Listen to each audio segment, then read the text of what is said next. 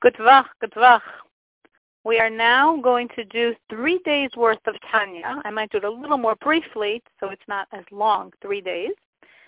Sundays, Erev Sukkot. Monday, first day of the holiday of Sukkot. And Tuesday, second day of the holiday of Sukkot. And the completion of those three days will be the completion of the letter we are doing now that we started on Shabbos, letter 22. So on Shabbos we said that the Alter Rebbe was telling the people, what are you coming to me for? Only a prophet can be asked questions on material issues. You come to a sage for Torah. You come to a prophet for physical material questions, which as I mentioned in yesterday's portion, the Hasidim said, okay. So the was telling us he's a prophet because they kept asking. But that was the basics. I'm too busy, too bogged down, and how in the world do I know this anyway? I'm not a prophet. Don't come to me for these things. Continuing today, the Rebbe says, what's the problem here? Your love for your body is confusing with the natural order of how you should be relating to these issues. Meaning, why do you love your body? You love your body for a spiritual purpose. Through your body, you serve God. But what happens is you become so enmeshed in love of life and love of body that when you have bodily suffering, this upsets your natural order and it drives you to seek advice on your material matters. You go from place to place, from city to city, looking for advice how to deal with your suffering. So how are we supposed to deal with our challenges? The Rebbe says, if you're just looking to get rid of the physical afflictions, you're not following the path of God. What you're supposed to do is turn to God penitently. Turn to him with a humble spirit. Turn to him with submission. Accept his punishments with love. Whom God loves, he chastises. In other words, if someone is experiencing physical misfortune, they should view it as a call from God to repent. And that actually should be a source of satisfaction. Because only because of God's love for me is he choosing to rouse me to repentance. This is analogous to a father, a compassionate, wise, righteous father who hits his son. So a wise son knows, I don't want to run from my father. I don't want an intercessor to get my father not to give me this smack. I'm going to look at my father eye to eye and accept his hitting with love. Because I understand that if he is hitting me, it's for my benefit. Now, when we say looking to God face to face, what it means is when God gives us with love and with willingness, out of an inner desire, it's like he's looking at us straight in the face. Face in Hebrew is panim. Etymologically, it's the same root as the word innermost core, pnimius. Panim, pnim. So if I'm giving you from my inner will, it's like I'm looking at you eye to eye, face to face. When I'm giving, so to speak, to my enemy, I'm going to turn away my face because I don't want to give him with my inner will. I'm just giving him because I have to for some other reason. So if God's looking at me face to face, it means he's whatever he's doing, even it it doesn't feel like love. It doesn't feel like a gift. But this there's love here. There's a will here. And that's why he's looking at me face to face. To someone who's not serving God, he's going to give them life without willingness, without pleasure, without delight, back to back, like from his backside. That's why those that serve idols, they're called Elokim Acherim, other gods, because they're deriving their life force from Achorayim. Achor, backside. Acher, other. The backside means God giving in this very superficial way a very external level of will. So why am I keeping these idolaters alive? Not for them themselves, for some other reason perhaps to create free choice in the world. So for them, I don't really want them. So I'm giving them with my backside. I'm giving them with an external dimension. Acher, other, achar, backside. But face to face means willingly. So the same way God, when he's relating to me, he's looking at me eye to eye, face to face. He's giving me with an inner will and an inner love. Even though what I'm experiencing might not feel like love, I in turn should look at God face to face, which means I should accept willingly. I should accept with an inner desire whatever is apportioned to me from God's face, which means here willing acceptance of God's admonishments, which are expressed here in this physical suffering. And if I'm not accepting this suffering with love and with willingness, it's as if I'm turning my back on God. What did our sages say? Our sages said if one is suffering, examine your conduct. Repent. Note your sins. And you might see, you probably will see, sins that require cleansing by means of this suffering. So when God is bringing me this suffering, it's God's love to me to cleanse me in this fashion. As in the metaphor of this great, awesome king, because he loves so much his child, he'll personally wash the filth off the child. Now the child who's being cleansed, he doesn't view this as love. It hurts. Ow, let me stay in my filth. Why are you hurting me so much when you're washing me so vigorously with this hot soap and water and I don't want to go through all this suffering. And the father says, I love you. But imagine the father is a king, such a powerful king. He doesn't need to personally wash his child. He can have some servant do it. But because he loves his child so much, he's personally washing off the dirt. So the child is viewing this as, you're hurting me. And the father is saying, I love you so much, I'm doing it personally. This is what God's doing. So if you think of it that way, if you think of it as God's enormous love for me, the love that's expressed by scouring me with the cleansing agent of suffering, then as water reflects a face, love reflects love. So when I realize this is all God's love, I'm going to feel so much love for God. And when I want God's love, and, I, and God's love to me is, is more dear to me, is better to me than anything else going on in my life, it's the most precious thing, then this is how I'm going to be feeling for God. I'm going to be feeling so much God's love. I'm going to be loving God so much back. And this will enable God to then grant me goodness, the kind that my naked eye perceives as goodness. Because it was always love. In the manifest rebuke, there was hidden love. The overt admonition was coming from God's hidden love, which now, because I'm accepting it with love and I'm sending back to God love, my love is eliciting God's love.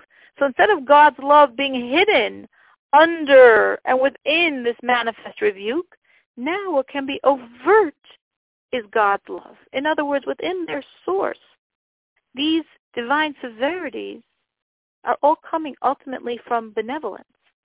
When they come into this world, they manifest as suffering. But their source is God's kindness. The nucleus of kindness is love. So my love elicits God's love, which sweetens what I'm experiencing as suffering and becomes manifest what it's been the whole time, which is God's love. That is the Tanya portion of Sunday and Monday. Tuesday continues. If you're looking inside the Tanya, the letter continues, but you see it's sort of starting, seeming like starting a new section in the letter. This is actually, this last section, which is Tuesday's portion, is a separate letter. In the original printing of Tanya, this letter was not here. I'm saying when this was originally placed. But after the first edition, this letter was added. And it's a completely separate letter, and seemingly it doesn't really have much connection to what the Rebbe was saying before. Perhaps the reason it was added is because, if you remember, the beginning of letter 22, the part actually not printed in the Tanya, in the Hayom Yom of Shabbos, it points out that the beginning and end are not printed in the Tanya, but are printed in Hatamim. So in the beginning of the letter, what's not printed in the Tanya, the author of it was saying how he doesn't have time to deal with all these material questions. In this letter, the beginning of this letter, which is sort of an addendum to the previous letter, maybe the connection is Also, the Rebbe is saying, I don't have time to deal with all this. So the Rebbe begins. This is Tuesday section of Tanya. I'm so preoccupied. All day I'm being bogged down by all the issues I have to deal with that I don't have time to unload the burden of writing down everything's in my heart. But briefly, I'm going to mention something. To people who dedicate themselves to prayer beyond the norm, that they should be steadfast in their prayer. Prayer is service of the heart, a divine service which works in the heart and on the heart. They should pray with a loud voice, strengthening themselves vigorously against any inner or outer obstacle. And this service relates to the will of those who fears God, meaning this is a service that transcends wisdom, transcends understanding. God gave us wisdom. God gave us understanding. These are gifts from God. Higher than wisdom and understanding, God's gift to us, is the faculty of will. And that's left to our own initiative that each God-fearing person can arouse within himself his will in accepting the yoke of heaven, a simple will, uncount, uncompounded by intellect, just voluntary dedication. I want to serve God. I want to give God nachas. I want to give God pleasure. This is the reason we're actually told by God to pardon us. The verse says, Ki am they are stiff-necked people and you should pardon them. Because they're stiff-necked, because they have this obstinate, super-rational will, that's why they should be pardoned. Because pardoning also transcends wisdom. In other words, God's divine wisdom, so to speak, was asked, what do we do? What's the lot of the soul that sins? And wisdom said, a sinning soul should be judged and punished. There was no room there for repentance and pardon. But beyond will, higher than will, is pardoning. I'm sorry, I said beyond will. I meant to say beyond intellect. Higher than intellect is pardoning. And this is what Moses asked.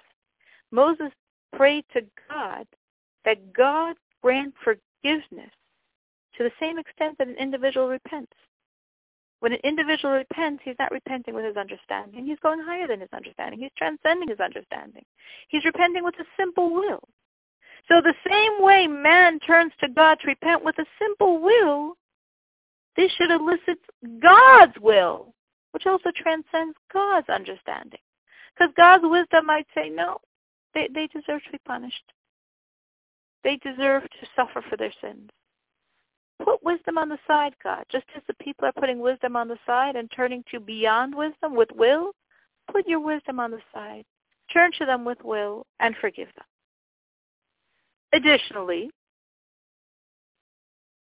the Rebbe says, when you're looking at other people, don't make so many calculations regarding the pretext of man's steps and man's thoughts. It's not your job to weigh the motives of another person. That's God's business. That's not your business.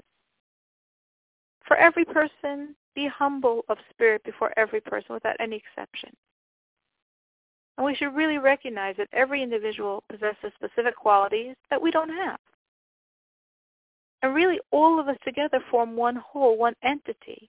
So I'm complemented. I'm perfected by every other person. So instead of looking at other people and being judgmental and scrutinizing and seeing negative things, look at other people with a benevolent eye and understand that every person perhaps has a quality in serving God that I don't. And all of us together are forming one whole, wholesome unit. And especially here when we're talking about prayer, if we're all broken apart, if we're if there's divisiveness among us, then it's as if it's affecting the heart of the Jewish people. Meaning all of our souls form, so to speak, one body. The heart of our body is divine presence. The task of prayer is to connect all of us with our source, with God's divine presence. So to do so, we need to cultivate unity among each other. Because when we're all one, we can turn as one to the heart of all of us, to God's presence through prayer. But if we're all divisive, if we're all fragmented, if we don't have unity, then we don't have that power which enables us to access the heart of our body, when all of our body parts are one. When the body of the Jewish people, the cosmic body of the Jewish people is one, we can access the heart of the Jewish people. We can access God. But if we're not one, it's not a functioning, healthy body, we can't access a functioning, healthy heart. So we need to serve God as one person and thereby access our heart, the divine presence. So what we really need to do is turn to other people with love. And if we have anything bad in our heart for another person, first of all, it shouldn't even come to our heart. And if it does, push it away. Push it away as if it was an idolatrous thought. If God forbid a thought of idolatry came to your heart, you would chase it out. To speak evil of another person is as severe as idolatry, as severe as incest, as severe as bloodshed. And that's speaking evil. Thinking evil is even worse. Because thinking affects our soul much more than speech. First of all, it's a much deeper impression. It's a much more inner garment. This applies for good and for bad. A good thought leaves a deeper impression on me than a good speech. And conversely, an evil thought is going to leave a deeper impression than evil speech. So if we can understand how bad it is to speak against another Jew, and that's compared to idolatry, incest, and bloodshed, could you imagine thinking about another Jew? And also, another problem with thought is thought is constant. Speaking, sometimes we're silent, sometimes we speak, but thinking we're always doing. So if we allow our thoughts to run free, to race with bad feelings against other Jews, how horrific is it?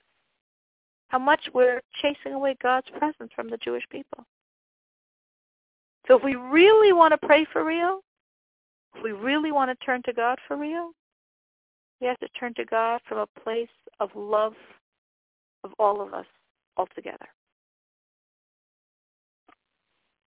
Good